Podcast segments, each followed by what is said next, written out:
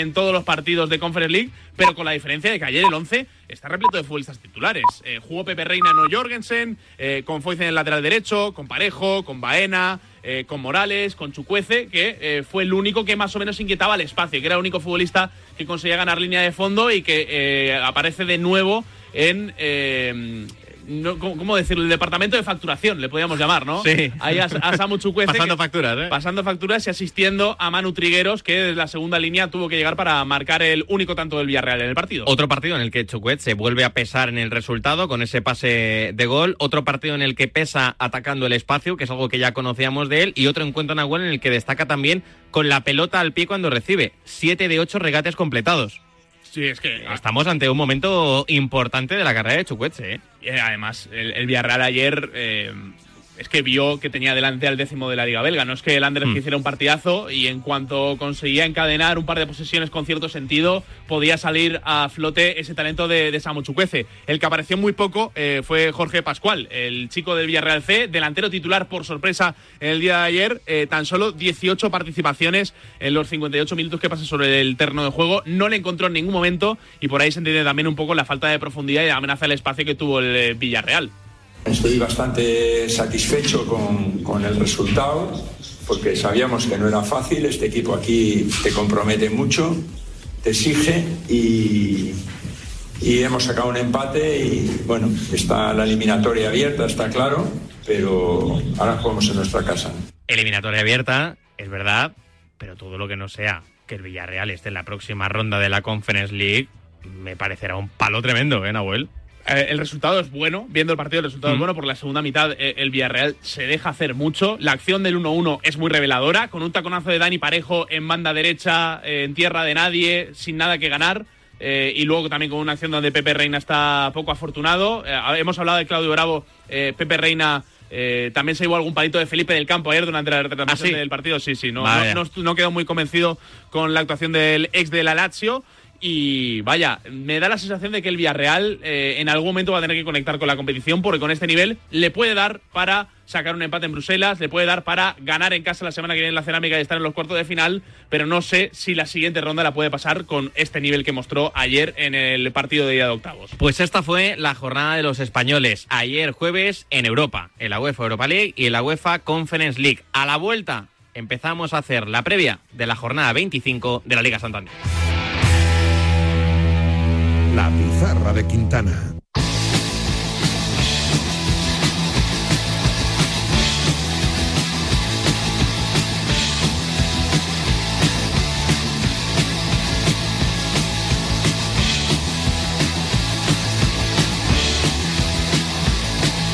En Radio Marca, La pizarra de Quintana.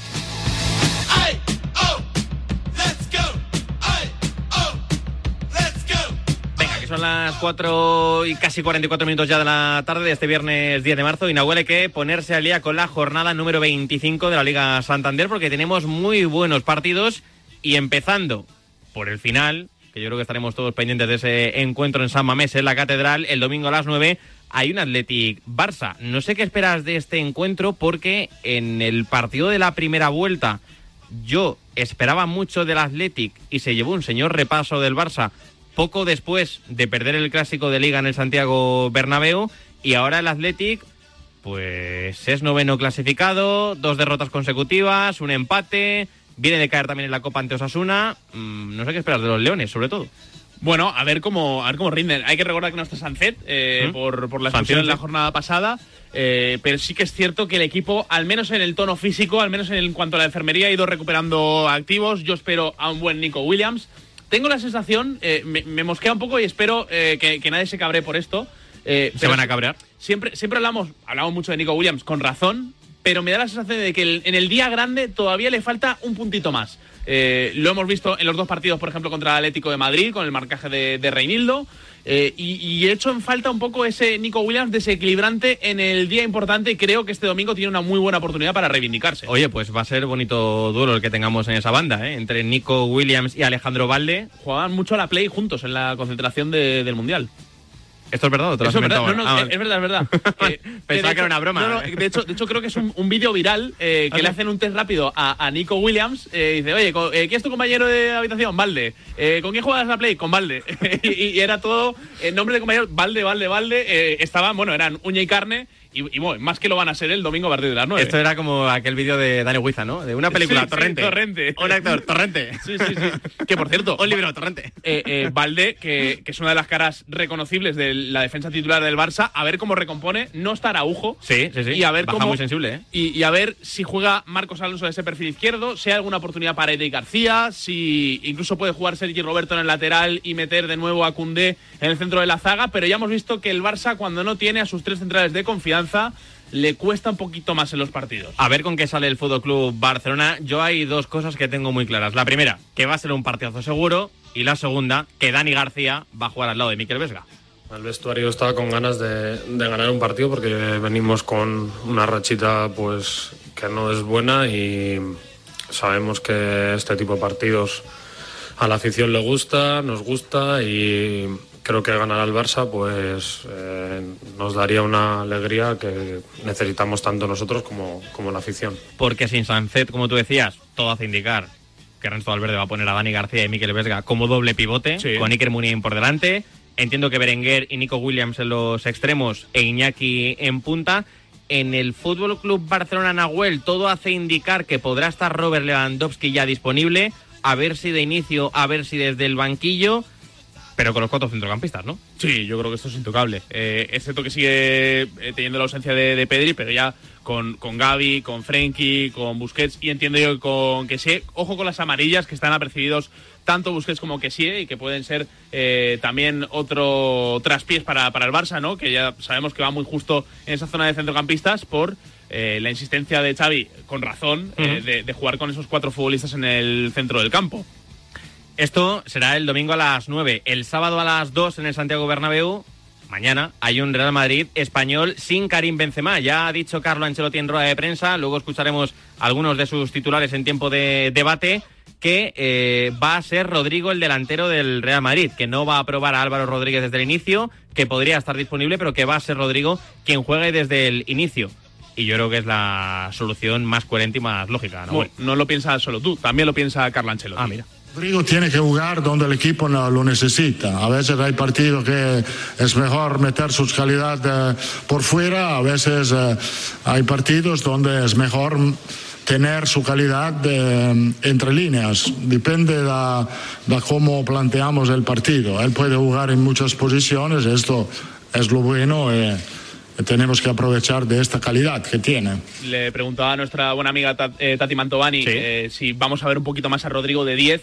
Eh, claro, sin Benzema parece Mm. complicado y en ese o por fuera o por dentro eh, yo también tengo la sensación de que va a ser el 9 de partida, a pesar de que le han preguntado también a Ancelotti por eh, la figura de Álvaro Rodríguez, al que dice eh, ve preparado para ser titular, eh, pero claro, dice no, no tiene experiencia, pero claro, ninguno la tuvimos, ¿no? Al principio de nuestras carreras como entrenador o como futbolista. Pero no va a ser mañana. No, no, no. lo no he preparado pinta. como titular, pero no, no, tiene pinta no, no va a ser seguro, que ha dicho que va a jugar Sí, sí, claro, Rodrigo. No va a ser mañana en el Bernabéu ante el Real Club Deportivo Español. Del resto de piezas del Real Madrid, ¿tienes alguna otra duda? En el centro del campo, ¿qué esperas, Nahuel, mañana ante el Español? Yo quiero ver a Ceballos, eh, Mm, que yo me da la sensación de que ha dado un pasito atrás eh, después de un gran mes de febrero. Que, bueno, recordamos esa ovación del Santiago Bernabéu, todo el mundo pidiendo la renovación de Ceballos. Desde entonces, como diría Antonio Lobato, ha bajado un poquito el suflé con el ex del Betis y creo que, que es una buena oportunidad para reivindicarse en un partido donde creo puede estar muy cómodo en el centro del campo eh, y que puede tener cierto espacio para poder realizar su juego y poder- para poder tocar todos los balones que él necesita para ser importante en un partido. Yo también quiero ver a Ceballos, pero recuerdo unas palabras de Ancelotti hace unas semanas diciendo que pronto, muy pronto, íbamos a ver lo de Camavinga y Chouameni como doble pivote en el centro del campo. Uh. No sé si puede ser el día. En el Bernabéu, ante el Real Club Deportivo Español.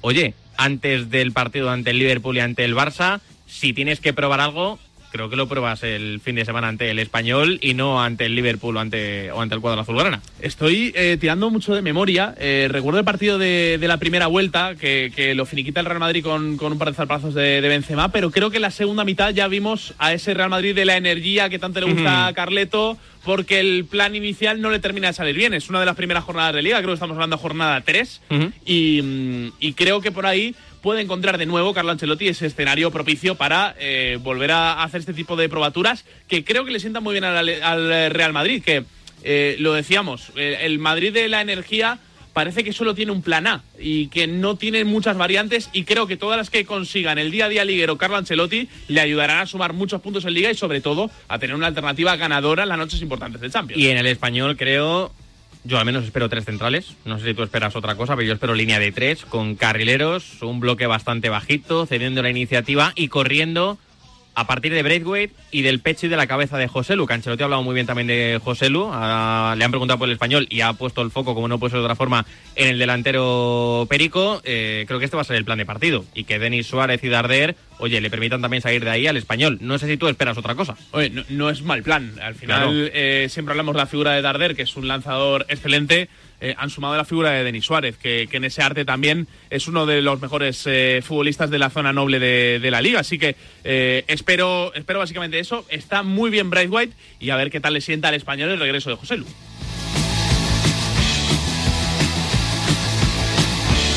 El domingo a las 2 de la tarde tenemos otro buen partido de fútbol que además yo voy a tener el privilegio de comentar con los Pablos aquí en oh. marcador. Mallorca Real Sociedad. Quiero que nos centremos en este partido, Nahuel, porque se las trae. La Real Sociedad, ya hemos analizado hace unos minutos que ayer no jugó su mejor partido ante la Roma, que cayó 2-0 en el Olímpico, que de alguna forma va a pesar ese desgaste físico y seguramente también emocional en las piernas y en las cabezas de los futbolistas de una Real Sociedad que no gana en liga desde el 13 de febrero. Son dos empates y una derrota de manera consecutiva. Luego le vamos a preguntar en el debate a Jimmy y Alberto López Frau, que ya he visto por aquí que está Alberto, si creen que puede peligrar la cuarta posición de la Real.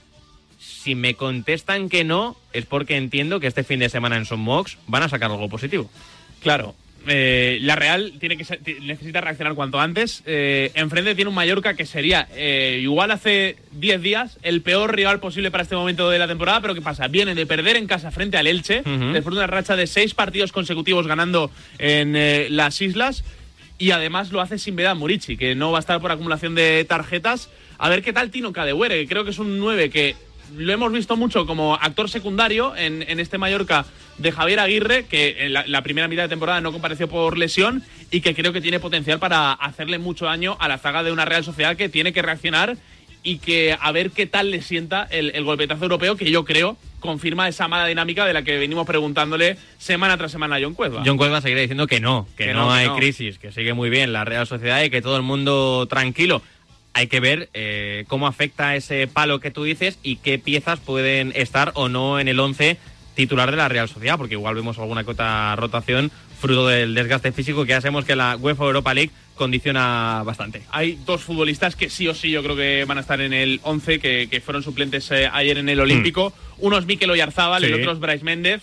Eh, hablamos ayer un poco de los números de Bryce y, y, el, y tiene que, que recuperar eh, la Real Sociedad esa mejor versión cuanto antes. Y por lo demás, eh, yo creo que, que él va tocando un toquecito de atención a Zubimendi que está peor en 2023 que en 2022, que ayer eh, seguro que se quedó con esa espinita clavada y que tiene ganas de resarcirse, como toda la Real Sociedad en general. A ver si aguanta Sorloz en el 11, que creo que es otra de las piezas eh, que tiene complicado cambiar, eh, Imanol, porque no tiene un perfil exactamente igual a él en la plantilla hasta que no regrese Umar Sadik.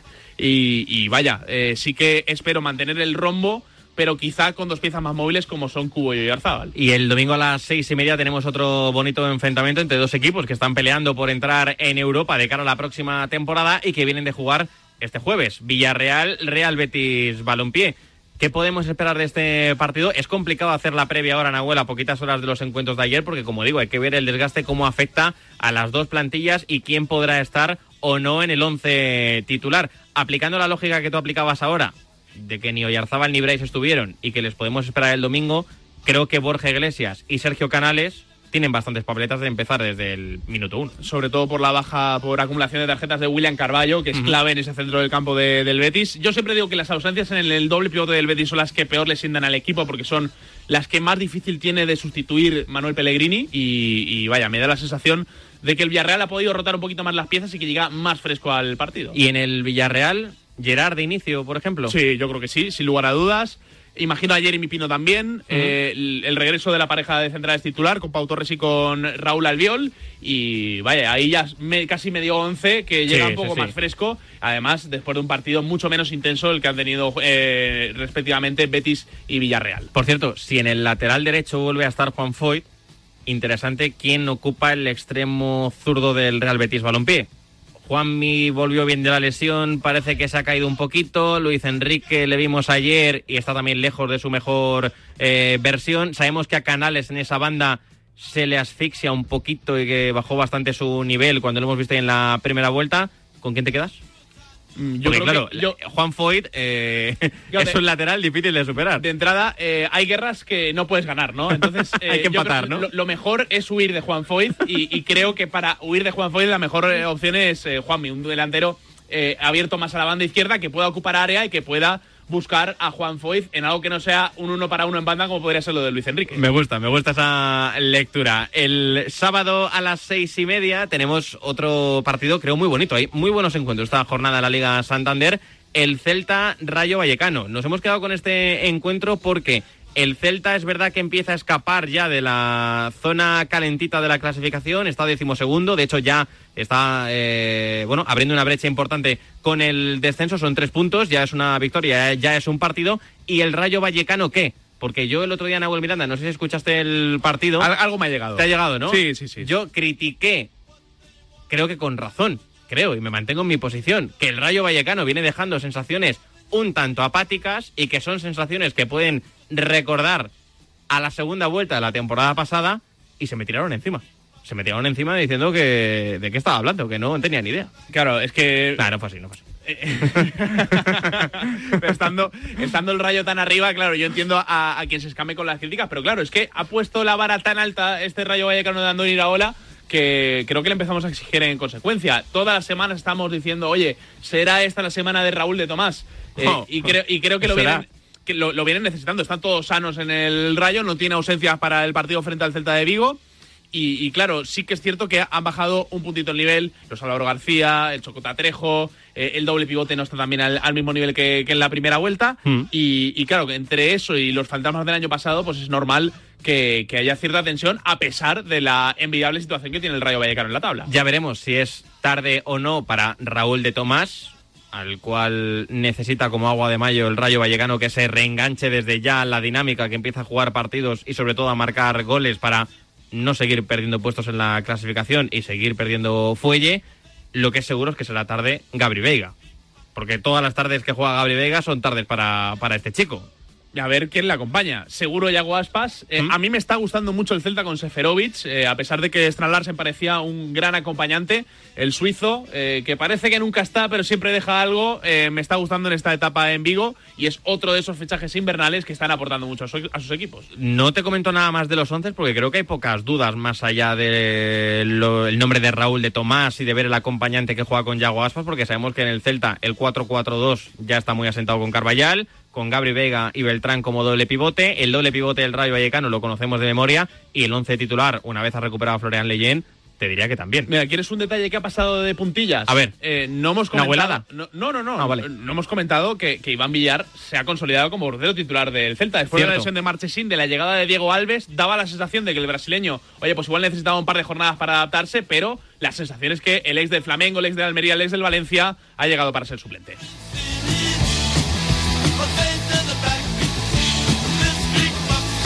Y antes de marcharnos al tiempo de debate, hablemos, Nahuel, de la lucha por la salvación, porque también hay varios partidos que se las traen este fin de semana, empezando por el del domingo a las 4 y cuarto de la tarde en Nervión, en el Ramón Sánchez Pijuán, Sevilla, Almería, decimoséptimo ante décimo octavo.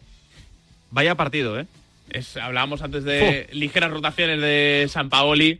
Eh, es natural, ¿no? Viendo el partido que se le viene por delante. Eh, ya no solo este partido, sino todo el calendario que tiene el Sevilla por delante, que tiene la semana siguiente eh, duelo contra el Getafe, a la otra partido contra el Cádiz, a la otra partido contra el Celta. Tiene que encontrar una dinámica ganadora cuanto antes el equipo de Jorge Sampaoli y qué mejor forma que hacerlo en el lugar donde se empezó a caer todo, o ante el rival contra el que se empezó a caer todo un poco, que fue, recordarás, aquella jornada 3, la derrota en Almería, que empezó a ponerle las cosas muy cuesta arriba al Sevilla de Lopetegui. Y ante el peor visitante de la competición, que se dice pronto, pero es el Almería de Rubi, ¿eh? Solo tres puntos lejos de los Juegos del Mediterráneo, incluso el Elche ha sumado más fuera de casa que el Almería en lo que va de liga.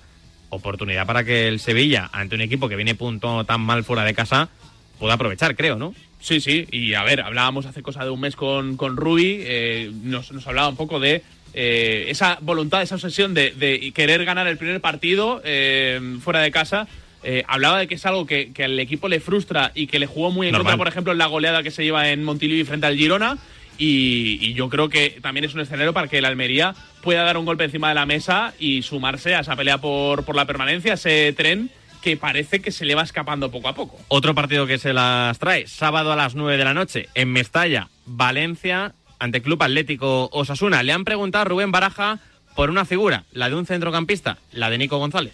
Tiene características que le pueden hacer jugar en diferentes posiciones. Puede jugar de 6 en, cuando juegas con 3 dentro, puede jugar de 8, también uno de los 8 cuando juegas con 3 dentro, puede ser un doble pivote si juegas con un 6-8. Es un jugador que tiene esas características también un poco por su poderío físico y por su calidad cuando tiene la pelota, ¿no? Por su personalidad cuando tiene la pelota. Y con tres dentro viene jugando el Valencia. Decía que Nico puede actuar tanto de pivote como de interior.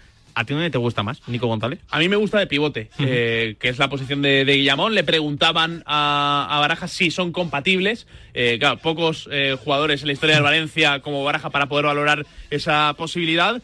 Nico es cierto que, que vuelve, que está un poquito entre algodones, pero me da la sensación de que a poco que esté al 80% es un futbolista que le tiene que dar mucho a ese centro del campo del Valencia, que ha tenido eh, por muchas dudas en la posición del pivote. Hemos hablado del déficit que ha tenido en el mercado de fichajes. Bueno, tiene un futbolista cedido con el que no ha podido contar prácticamente los últimos tres meses, que ha acelerado para poder reengancharse a este tren del final de temporada y que tiene que ser importante en los planes del Pipo. El Valencia es decimonoveno, 23 puntos.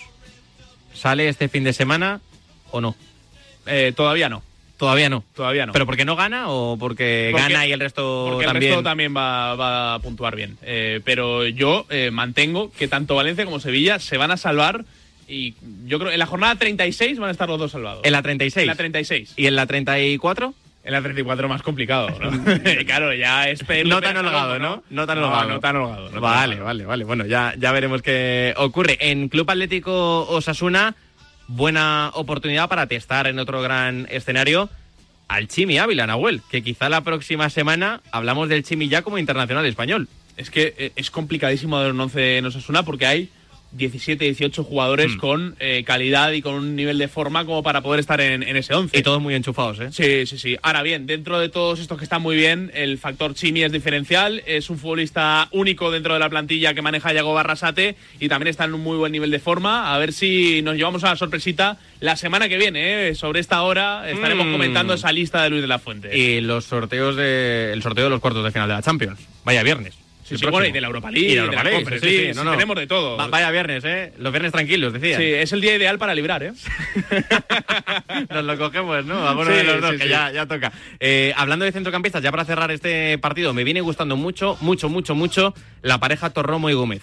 Es verdad que siempre les acompaña un tercer centrocampista, pero creo que se entienden bastante bien y cuando Torro adelanta un poquito su posición, Moigo me baja a, recibir y viceversa. Me está gustando mucho el dinamismo y, lo bien que se están entendiendo estas dos piezas en la pizarra de Yagoba Arrasate. Ya para ir cerrando, antes de marcharnos al debate, otro partido en el que queremos poner el foco, Elche-Valladolid.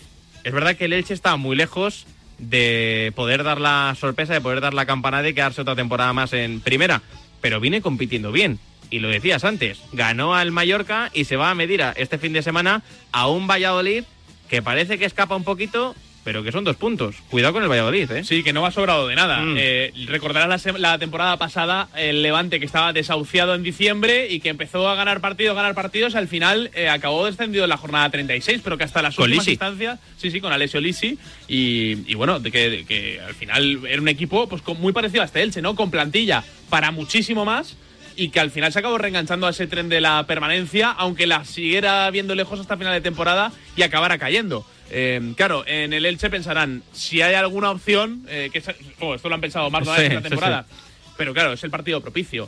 Lo pensaron también en el duelo en casa frente al español, se les escapó, consiguieron ganar en un campo complicadísimo como son Moss y pueden hacer buena esa victoria con otros tres puntos frente al Valladolid, que oye, eh, ya te ve, te hacen ver la luz al final del túnel. Y en casa ya ganaron y siendo muy superiores al Villarreal. Se Sí, recuerda sí. además la rueda de prensa previa de Machín en aquel encuentro diciendo que ellos tenían que ir partido a partido, que no podían marcarse ni no- ningún objetivo a medio y largo plazo, evidentemente, sino ir fin de semana a fin de semana. Y cuidado este fin de semana el encuentro que tienen ante el Real Valladolid de Pacheta. Y ya para cerrar, espero que hoy, Nahuel, aunque sea viernes, no tengas plan, porque No, a las 9 hay una final en la Liga Santander. Ahora luego tengo un tren y nada más bajarme del tren, eh, partido de los buenos, ¿eh? ¿Y Eh, cómo va a entrar, eh? buah, ¿Cómo Cádiz? Getafe, ¿eh? Cádiz Getafe, casi nada. Así hablaba aquí que Sánchez Flores de su equipo.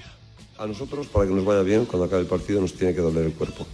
O sea, nosotros tenemos que subir al autobús con sensación de que nos duele el cuerpo y que nos vamos magullados. Y que, porque es un partido de duelos, un partido muy dividido. Entonces, si nos subimos al autobús y nos duele el cuerpo, estamos más cerca del resultado.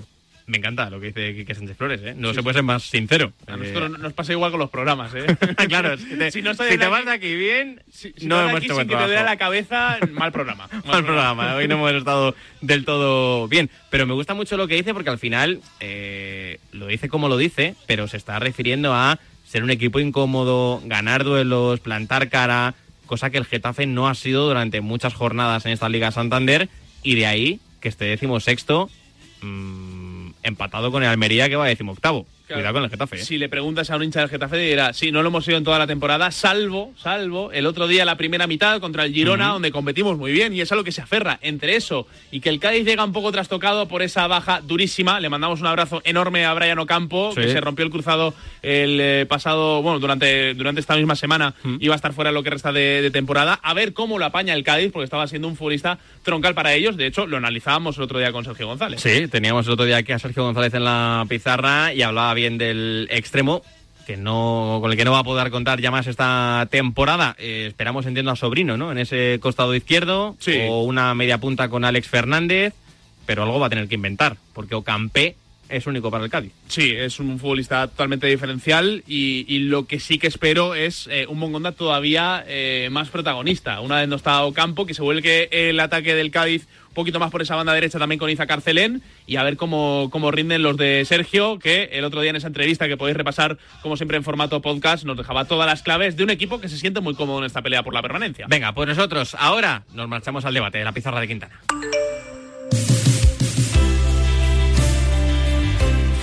Mensajes al 628 26 90 92. Los sueños no tienen fecha de caducidad. Yo creo que el mejor elogio que le pueden hacer a una persona es que te digan que te parece a tus padres. Es que tenía un reparto eh, espectacular, pero la serie era mala, mala, mala, mala. El cumplido más bonito que no me han dicho a mí, pero que yo he escuchado es está más guapa que un remolque recién pintado. La peor serie que acabáis de poner la sintonía es la de Juego de Tronos, claramente. O sea, madre mía, qué bodrio patatero. Y estuve toda la serie esperando a que pasase algo, a que en algún momento fuese tan espectacular como la gente dice. Terminó y nunca pasó. Digan toda la verdad por el bien del fútbol español. Porque está muy bien publicitar lo de mandar WhatsApp y Selén, pero eso es una gran mentira, puesto que yo he mandado 8 WhatsApp y no se me ha leído ninguno. Mándanos mensajes con tu opinión al WhatsApp 628 26 90 92.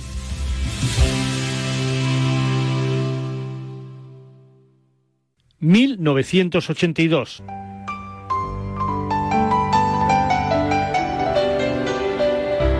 ¿Sabes? Empiezo a recuperarme. ¿En serio? ¿Lo dices en serio? Sí, el corazón ya no me duele. Quizá esté muerto. Norma, Te quiero tanto. Henry Fonda gana su primer Oscar por En el estanque dorado.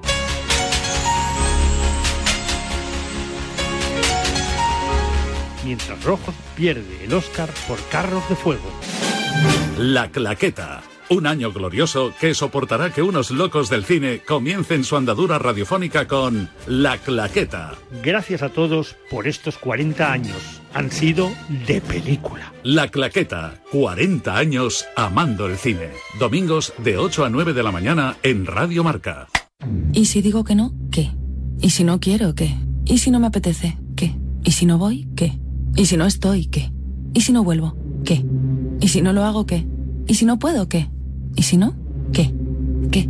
La adolescencia de tus hijos te pondrá a prueba. Descubre cómo disfrutarla. Entra en fat.es.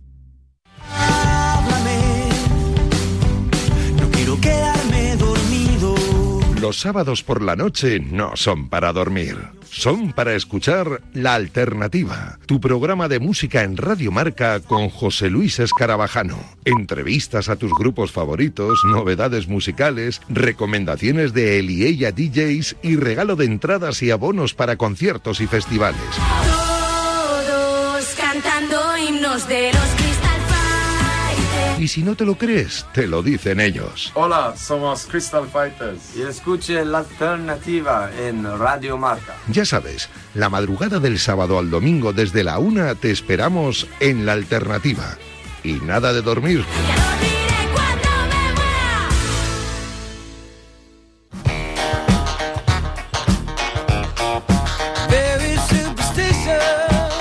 Si juegas al golf habitualmente, este es tu programa.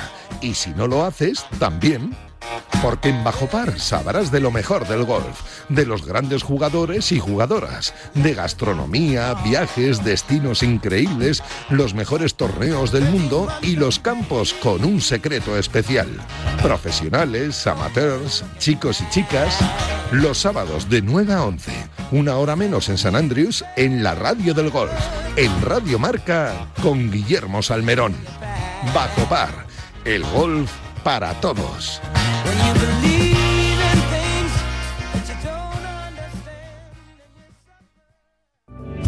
Hola amigos, esta temporada en Paralelo 20 de Radio Marca hemos incorporado a la chef María Jiménez La Torre para darle a la gastronomía la importancia que tiene cuando hacemos un viaje. Y también a Joaquín del Palacio, geógrafo y periodista televisivo que cuenta las cosas y viaja con los sentidos. Ya sabes, los domingos a las 9 de la mañana, 8 en Canarias, Paralelo 20 con Marcial Corrales. Ese soy yo.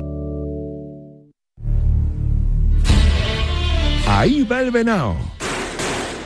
Bien, bien, bravo. Atenazón te cuenta semana tras semana las noticias más relevantes y emocionantes del mundo de la caza, la pesca, el tiro deportivo, la naturaleza, la normativa, el personaje o la denuncia. Atenazón no tiene temporada de veda y semanalmente Leonardo de la Fuente y Dulce María Rojo te esperan todos los sábados de 6 a 7 horas con un programa de Radio Radio, hecho como a ti te gusta con frescura, simpatía, veracidad y rigor. Atenazón está hecho a tu medida y tan fresco como el agua.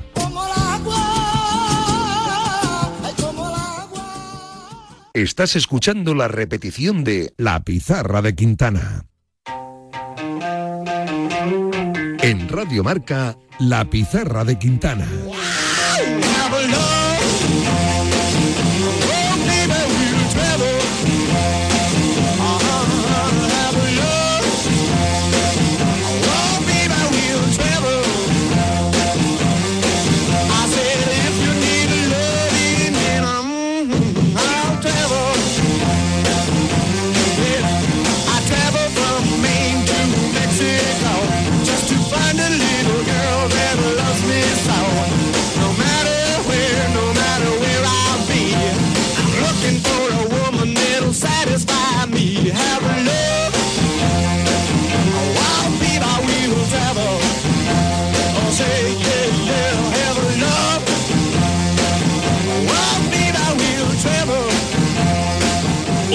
Grandes clubes de nuestro fútbol hoy está de celebración. Es el centenario del Villarreal Club de Fútbol y después de escuchar durante todo el día varios protagonistas del submarino amarillo en Radio Marca, ahora aquí en la pizarra tenemos el enorme privilegio de saludar a su presidente, Fernando Roch. Buenas tardes, bienvenido a la pizarra de Quintana. Hola, muy buenas tardes. Buenas tardes. Fernando, ¿cómo es el día de un presidente cuyo club cumple 100 años de historia? Pues un día muy, muy bonito para celebrar haber conseguido 100 años y llegar en estos 100 años en el momento que llega al Villarreal. Esa música de fondo es de celebración, ¿no? Escucho celebración ahí a lo lejos. Estos son los ensayos del- de, lo que va, se va a celebrar a partir de las 8. Están más de 500 músicos de la provincia de Castellón para, para cantar o para tocar el himno. Estáis en primicia haciendo las, las primeras pruebas para el primer, un, primero único ensayo para esta noche reunir y, y a partir de las 8 eh, hacer toda esta, esta, esta gran celebración que va a ser impresionante. Igual, Adri, si salimos ya no nos, nos da tiempo a llegar. Igual ¿eh? podemos, ¿no? Sí, Igual- sí. igual nos da Sí, tiempo. sí, sí, sí, sí, animar a toda la gente que esté, bueno, está, va a estar totalmente lleno Hmm. y va, va a empezar ahora a hacer el ensayo con, con Nacho Cano al frente de, de- de la interpretación. Y, presidente, lo que sí podemos avanzar también en exclusiva es que va a ser una fiesta espectacular, ¿no? Que 100 años no se cumplen todos los días. 100 años no se cumplen todos. Hace 100 años, 25, que yo soy presidente del, del Villarreal y cumplir estos 100 años es una, una grandísima satisfacción y cumplirlos en la situación que, que estamos actualmente. Presidente, eh, ciñéndonos un poquito a la actualidad, antes analizábamos nosotros lo que fue ayer el partido, el empate ante el Anderlecht. ¿Qué conclusiones saca el presidente de lo que pasó ayer en la conference? pues me- no estuve yo, ¿no? Pero me explica que el campo era un poco complicado, no tenía las condiciones, había mucho, muy blando y tal, pero vamos, eh, tuvimos posibilidad de, de ganar, al final conseguimos un empate que dentro de tal, pues lo queda todo para el jueves que viene aquí en el Estadio de la Cerámica. No, eh, es que le, le- leía, presidente, en eh, una charla en El País, que, que usted no es muy de fútbol, pero sí que es muy de gestionar, ¿no? Y que eso es Mm. lo que ha llevado al Villarreal donde está hoy y es lo que le permite cumplir 100 años y de la manera que los cumple. Sí, sí, sí. Bueno, a mí, me- a mí me, me encanta el fútbol. ¿eh? Para que el presidente, más que, que encantarme, lo sufro, ¿no? Pero vamos, hay que sufrirlo, gestionarlo, sufrir y, y disfrutar en, en algún momento. Hoy es un día para disfrutar y recordar que no va a haber partido importante y el estadio de la cerámica lo van a tener totalmente lleno, lleno, lleno. Es para hacernos una fiesta. Una, una- esto es un autobombo pa- para toda la gente del Villarreal. Pues sí, Una y se, lo, satisfacción. y se lo merece. Ya decimos que no se cumplen 100 años todos los días. También le quiero preguntar, Fernando, por eh, qué conclusión, qué lectura saca, mejor dicho, de lo que está siendo la temporada en líneas generales del equipo. Parece que en las últimas victorias han calmado un poquito las aguas, ¿no? Que bajaban un poco revueltas. Sí, eh, por, por, por, por tuvimos que se cambió el entrenador, no a voluntad nuestra, hubo que hacer reajustes, pero vamos, yo creo que en este momento ser sexto de la Liga Española, tener 37 puntos y, y el objetivo prioritario que es estar el año que viene en Primera División, lo tenemos casi casi conseguido, conseguido y a partir de ahí pues estar lo más lo más cerca que podamos de Europa y pues, en la conferencia pues tratar de llegar lo más lejos posible y, y disfrutarlo. Ahora que hablaba de ese cambio de entrenador, hace unos meses tuvimos aquí en la pizarra de Quintana a Dani Parejo y él nos reconoció que de puertas para adentro en el vestuario el cambio no fue sencillo, que no fue difícil el arranque con Quique Setién. Y para la presidencia del club, ¿cómo se vivió ese cambio? No, exactamente. Cuando tú haces un cambio, normalmente en el fútbol se cambia porque el- los resultados no son buenos, no, no, no se va bien, entonces cambias una cambias un entrenador y viene otro con su nueva, con su forma de ser y tal. Aquí eh, no era así, sino fue al revés, es el entrenador el que nos dejó y entonces tuvimos que poner, entonces pues todo eso pues, pues puede producir algo, pero vamos, con, con el esfuerzo de todos, de los jugadores, del entrenador, de todos, pues hemos conseguido volver al sitio donde tenemos que estar y estamos sextos y ahora hay que empujar y tenemos el domingo un partido difícil con el Betis y, y bueno, pero hoy toca disfrutar, hoy es día de disfrutar.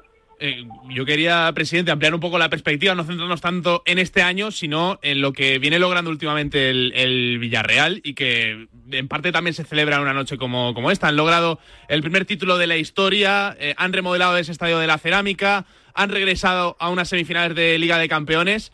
Al Villarreal no le quedan muchas cosas por conseguir como club, ¿o sí?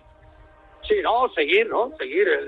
Desde, tener el equilibrio económico, mantener el equilibrio económico y conseguir los éxitos deportivos más. Haber conseguido una Copa de Europa en la Europa League no, es fácil, ¿no? O sea, pero eh, lo ha conseguido. Estar cada, todos los años estar en primera división, más cerca lo posible de Europa y jugar Europa. Yo creo que el objetivo, y luego no hay que olvidar que el Villarreal es el único equipo de la primera división que tiene otro equipo en la segunda categoría de la división. O sea, el, que, el que más votos del fútbol español tiene en la liga profesional es el Villarreal. No sé si eso lo sabéis o no, pero vota el doble que los demás equipos. Y, y que es una- un motivo de gran orgullo en el, en el Villarreal. Que, que siempre, siempre eh, se dice en, en Villarreal, presidente, que, que el descenso eh, de hace unas cuantas temporadas fue un doble descenso y que dolió también por ese descenso de- del final forzado por las circunstancias del primer equipo. Sí, sí. Y el año pasado recuperamos la categoría otra vez de la segunda división y este año casi lo tenemos conseguido.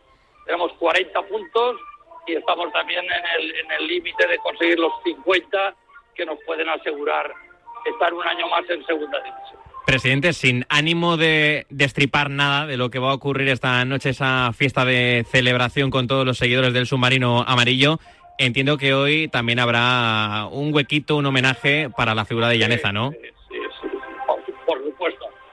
Va a estar em- emocionante. Ahora estáis en directo oyendo el, el, el, la- la- la- la- el ensayo de, las, de todas las bandas, muchas bandas de, de la provincia de Castellón, en directo, haciendo el ensayo del, del, del himno del centenario. A, a las 6 y Así. 13, ¿eh? Eh, Sí, sí. Que, que- que nadie Primicia, se, ¿eh? se despiste. Sí, sí. Eh, eh, pero yendo, a, esa, a esa figura de, del señor Llaneza, eh, entiendo que, que el vacío que deja se, se hace especialmente palpable en una noche como hoy. No sé, eh, ¿qué se le viene a la cabeza cuando, cuando, piensa, en esa, cuando piensa en esa figura de, de Llaneza?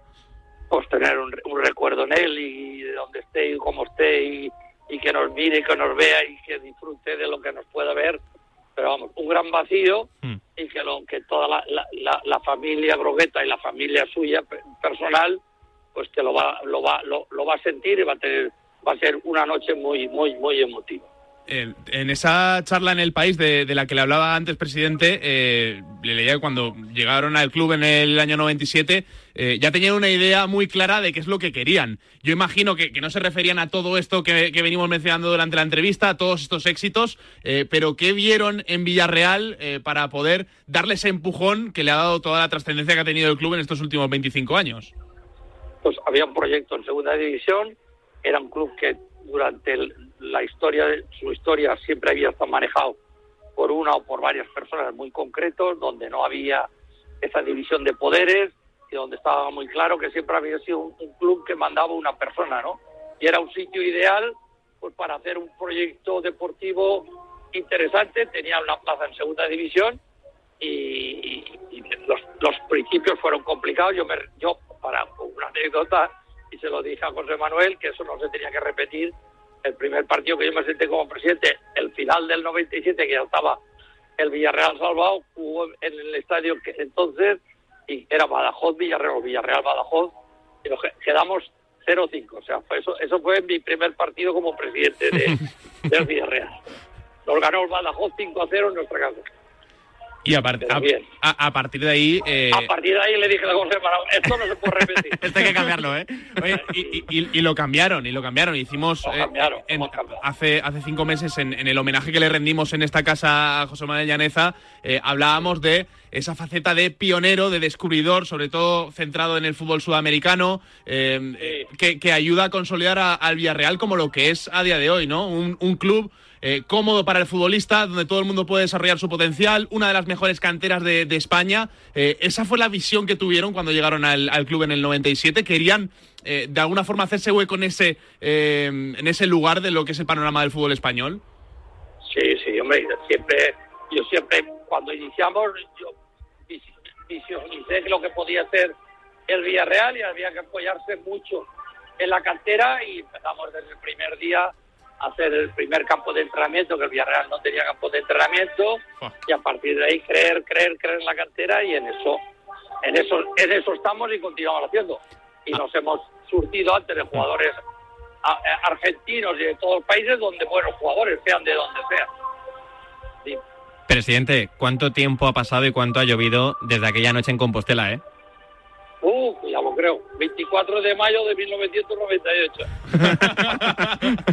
Lo, lo lleva tatuado ahí. A fuego, ¿eh? Al pobre, al pobre Caneda, que, que me acuerdo todas las veces que me dijo una vez, eh, Fernando, me has hundido. Yo digo, yo no te he hecho nada.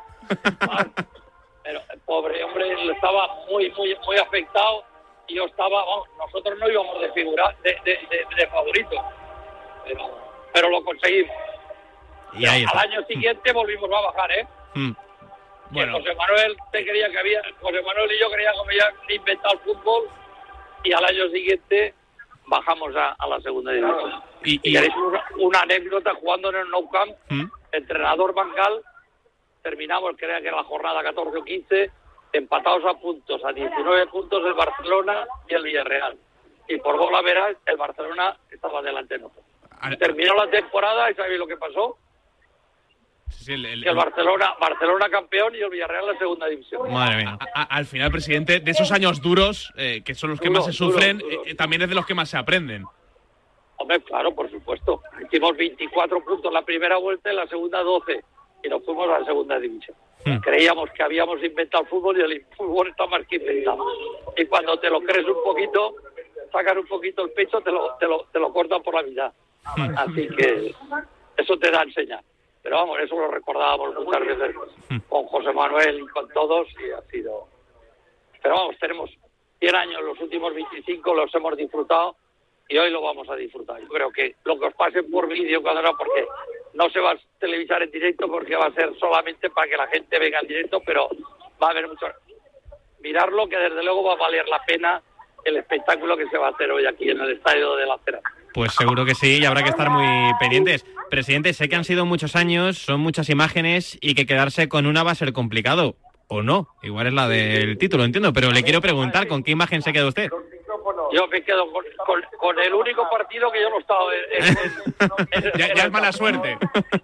No, no, fue buenísima suerte. Yo estaba en mi casa con mi mujer y estuvimos felices y contentos y celebrándolo y toda la gente disfrutó, pero yo creo que esa es la combinación. Pero otro, yo creo que el, el- el punto también importante es el, el último ascenso que jugamos contra la Almería con un gol de, de Jonathan Pereira, que aquí estoy viendo yo el campo de donde, de donde lo chutó, lo metió con la izquierda, hizo un buenísimo gol. Y ese yo creo que también fue un punto importante el recuperar la categoría que creo que fue el 2012, ahora aproximadamente 10 o 11 años en, en continuo en la primera división. Que ahí es donde tenemos, ese es nuestro título, ser cada año primera división. Si el Villarreal juega una nueva final, ¿el presidente va o no? Sí, sí, Ah, entonces no, no es supersticioso. No, no, no, no, no, ni hablar, ni hablar, no. El- yo no estaba, físicamente no estaba en el campo, pero espiritualmente todo, todo el mundo, el ejemplo de Pau que me dedicó el título y tal, desde el, desde el mismo césped y tal, es, eh, todos, todos tenían presente que el, que el presidente estaba ahí.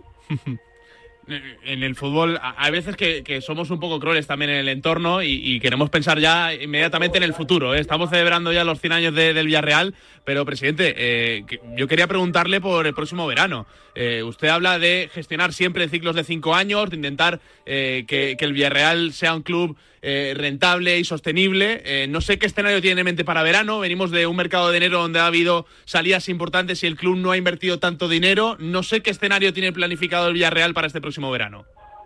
pues tener tener mejor equipo y, y- y sostenible que el que de este año. Seguro que vamos a tener mejor equipo que el actual y el año que y peor que el del año siguiente. Ese es el objetivo claro que, que nos hemos marcado y alguna vez nos equivocaremos, no lo acertaremos del todo, pero el objetivo claro es mejorar el equipo dentro de la sostenibilidad económica. Generalmente le- les ha ido muy bien y de hecho eh, esta reflexión enroca muy bien con, con la siguiente pregunta. Eh, Usted lleva ya más de 25 años en el club. eh, en Villarreal la gente eh, eh, está un poco inquieta. Eh, ¿Qué hay en, en el Villarreal después de, de Fernando Roch? Ah, lo mismo, seguirá. El Villarreal tiene está, está, los, los, los cimientos están sólidos. Mm. Si hubiésemos hablado de hace 20, 10 años o 12 o 13 años, pero hoy el, el que venga estará, seguirá y, y habrá gente que continuará. No sé de qué forma y manera, pero o sea, hay, hay gente que está preparada para continuar llevándolo. tal. Yo tengo, pero yo, vamos, yo, a mí me quedan muchos años, ¿eh? a mí no, a mí no me retira. Sí, sí, por supuesto, por supuesto. No, cabe ninguna duda. la las juntas generales las gano por, por mayoría absoluta. O sea que no, no hay, no hay ningún problema. no, no. Aquí no tenemos guerras de ver cómo. Las, las juntas generales del Villarreal duran 10 o 12 minutos porque yo lo alargo un poquito para, para que darle un poquito de emoción, pero nada. nada, ¿Quién pudiera? Están, eh? to- todos, están todos de acuerdo con, con, con lo que lo que dicen los que dirigen el club, que el que realmente dirige en este momento es el club, es Fernando Negueroles o Fernando Ah. Ro- Negueroles, es que es el que está ahí. Y está- continuidad, va a haber continuidad, sin ningún tipo de problema. Qué bueno. Eh, qué, qué bonito es al final cre- crear algo que, que trascienda pues a, a uno mismo, las personas que, que lo forman como es este Villarreal, Adri. Pues sí, y ojalá sea, y ojalá sean muchos, muchos años más de Fernando Roch como presidente del Villarreal Club de Fútbol. Felicidades por, por esos 100 años de historia y a disfrutar mucho esta noche, presidente. Gracias. Muchas gracias, gracias a vosotros. Buena Mirarlo, eh, mirarlo. Sí, eh, sí, mirarlo sí. lo veréis. Vamos a estar pendientes, estaremos pendientes. Gracias, presidente. Habrá que estar pendiente, Nahuel. Oye, ¿tú que vas a coger un tren esta tarde? Sí, sí. Quizá te puedas apuntar. Un tren que, que me acerca Nos bastante. han invitado, ¿eh? Sí, sí. eh, O nos hemos dado por invitados. Yo, eh, claro, a lo que sí que me he apuntado es a- al homenaje del domingo, ¿eh? que hay un Villarreal Betis eh, que va a servir para, para poder testar cómo, cómo respira ese centenario eh, ya en, en Villarreal, que lo comentaremos aquí en el marcador de Radio Marca. Con el regreso del ingeniero. Uf. Uf. Vaya momento, ¿eh? vaya momentazo vamos a vivir. Qué momento y qué fin de semana más especial van a vivir los aficionados del Villarreal después de ese empate ayer, ya decíamos, en la Conference League ante el Anderlecht. ¿Te parece, Nahuel Miranda, que llamemos a Portugal porque hay un delantero que la está rompiendo? Uno, Pero uno- la está rompiendo además fuerte, ¿eh? Uno que nos gustaría ver en España, ¿eh? Ojalá, uf, ojalá tuviésemos este tipo de delanteros en España prontito. Si, si se lo ofrecemos a Fernando Ross, ¿le, le gustará? Hombre, imagínate. imagínate. Lo que podría ser eso, ¿eh? Imagínate lo que podría ser eso. Ahora, en nada, a la vuelta vamos a llamar a Portugal a hablar con un buen amigo sobre una figura de un delantero que la está rompiendo. La rompió en el Mundial y la está rompiendo también en la Champions. Y ojo, que va a estar en el bombo de los cuartos de final. Su nombre es Gonzalo Ramos. Deja de esperar que encontremos otro planeta. Instalamos, financiamos e incluso pagamos la instalación fotovoltaica de tu comunidad, unifamiliar o empresa. Súmate al autoconsumo. Por fin hay otra luz. Factor Energía. ¿Lo ves? A ese dolor de espalda que no te deja hacer deporte o a ese dolor de cabeza que te hace difícil trabajar, ni agua. Ibudol, el primer ibuprofeno bebible en stick pack para aliviar el dolor. También Ibudol en comprimidos. Adultos y niños a partir de 12 años. Al dolor, Ibudol. Tenía que ser de Kern Pharma. Lea las instrucciones de este medicamento y consulte al farmacéutico. Llegar a casa es un momentazo, pero es lógico y normal que pienses algo así. Lo que más me preocupa cuando pienso en mi casa son los y si... ¿Y si entra alguien? ¿Y si ha pasado algo? Pues para eso necesitas Securitas Direct, porque su alarma cuenta con sensores en puertas y ventanas por si entra alguien, respondiendo en 20 segundos avisando a la policía. Porque tú sabes lo que te preocupa y ellos saben cómo solucionarlo. Llama ahora al 900-103-104 o entra en securitasdirect.es. La segunda edición de Adeslas para el Business Cup ya está aquí. Tres categorías, ocho partidos garantizados, más de 6.000 euros en premios, charlas, clínico los mejores jugadores del mundo, un gran máster final en Club de Padel La Moraleja y mucho más. La competición de pádel que conecta deporte, empresa y salud. Adeslas Padel Business Cup. Busca al jugón y defiende los colores de tu empresa. Apúntate ya en padelbusinesscup.es. Plazas limitadas. ¿Te apasiona el mundo de los eSports? ¿Te gustaría trabajar en su desarrollo? Recuerda que es un sector en crecimiento en España y con unos ingresos globales que superaron los 1.380 millones de dólares en 2022. ¿Te imaginas trabajar en lo que más te gusta? Con el máster del diario Marca y la Universidad CEU San Pablo en Gestión y Comunicación de eSports, eso es posible. Infórmate en www.escuelaunidadeditorial.es. Os esperamos www.escuelaunidadeditorial.es.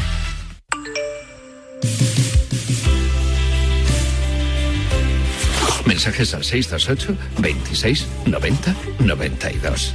En La Mancha no hay bombones, pero hay morenos que rompen corazones. Hola, buenos días, Radio Marca. Un abrazo, Vice. ¿Qué tal estás, hombre? Pasa, amigos míos, buenos días. Buenas tardes, pizarreros. Esos máquinas. Yo me iría directico ahora mismo a Radio Marca a conoceros a todos, de, de- sobre todo a Tío Ortega, a Sánchez, a Yanela, Carabajano, a Sauki, a todos, que sois unos cracks. A mí el cumplido más bonito que me, que me hicieron fue mi tía que me dijo que estaba guapísimo en la boda de mi prima, no sé qué, con un traje blanco. Y no era yo, era mi primo. Cago en la leche. Chiqui, felicidades, Yanela. Hola Sauki, que quise conocerte cuando estuviste en Moncloa, no pude parar, qué rabia me dio. Venga, hasta luego. Mándanos mensajes con tu opinión al WhatsApp 628 26 90 92.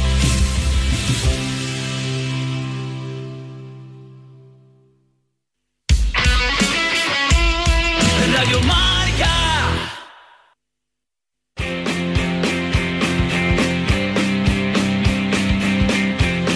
En Radio Marca, La Pizarra de Quintana.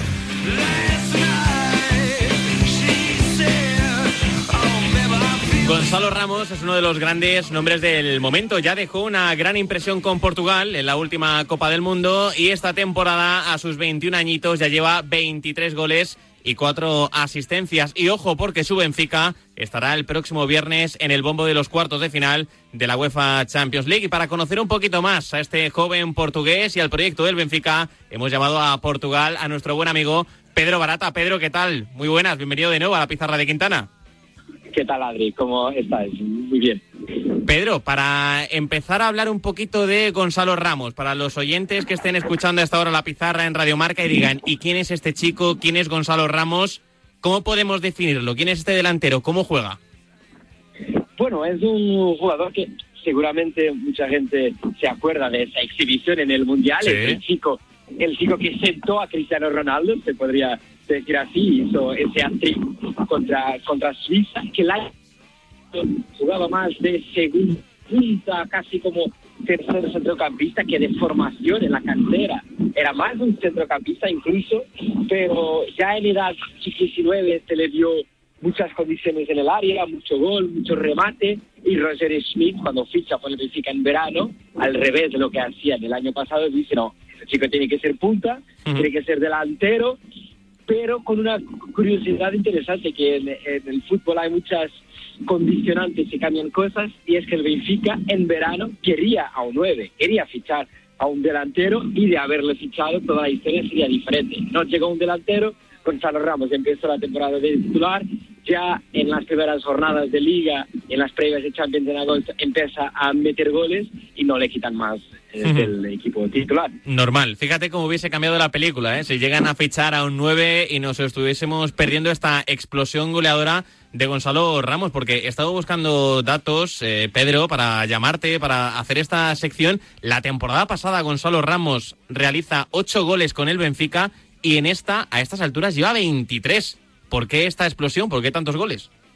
Bueno, desde luego por ese cabo 4-3-3 con Darwin arriba y Ramos era como el tercer centrocampista barra segundo delantero y esa temporada está siendo 9-9. Esa es la, la, la primera diferencia. Y luego creo que también se está viendo un crecimiento del eh, jugador que en el remate siempre ha sido muy muy bueno, pero asociándose con los compañeros, saliendo de la zona en ese sistema de Roger que tiene mucha movilidad y no es casualidad que tantos jugadores estén firmados mejores números goleadores. Desde João Mario, que era un centrocampista que se que no tenía gol, está firmando la mejor temporada de su carrera. Rafa, igualmente, ju- justamente porque hay mucha mo- movilidad, mucha ocurren muchas cosas en el frente del ataque del Benfica y para eso es fundamental el delantero como Ramos que, eh, se, que se mueve mucho, que sale del área, que abarca mucho, mucho campo y el 1-0 del Benfica contra el Brujas con esa carrera del, de medio campo vaciando el área para que entre eh, Rafa Silva rematar es un buen ejemplo de que no solo es un goleador. Yo justo te quería preguntar, Pedro, por los compañeros. Eh, no sé cuánto hay del buen rendimiento del equipo en que estemos viendo un Gonzalo Ramos que esté brillando tanto. Si este rendimiento que está dando en Benfica lo podría dar en otro equipo. Hombre, yo creo que eh, lo podría hacer, pero es evidente que está muy ayudado por una chica que está jugando muy, bien. Por ejemplo, te- para dar un, un ejemplo que seguramente a la gente en España les tiene más. Si Gonzalo Ramos eh, firma un gran contrato millonario el próximo verano, alguna comisión se debería llevar, por ejemplo, Alejandro Grimaldo, haciendo un temporadón, pero de verdad de escándalo. O sea, Grimaldo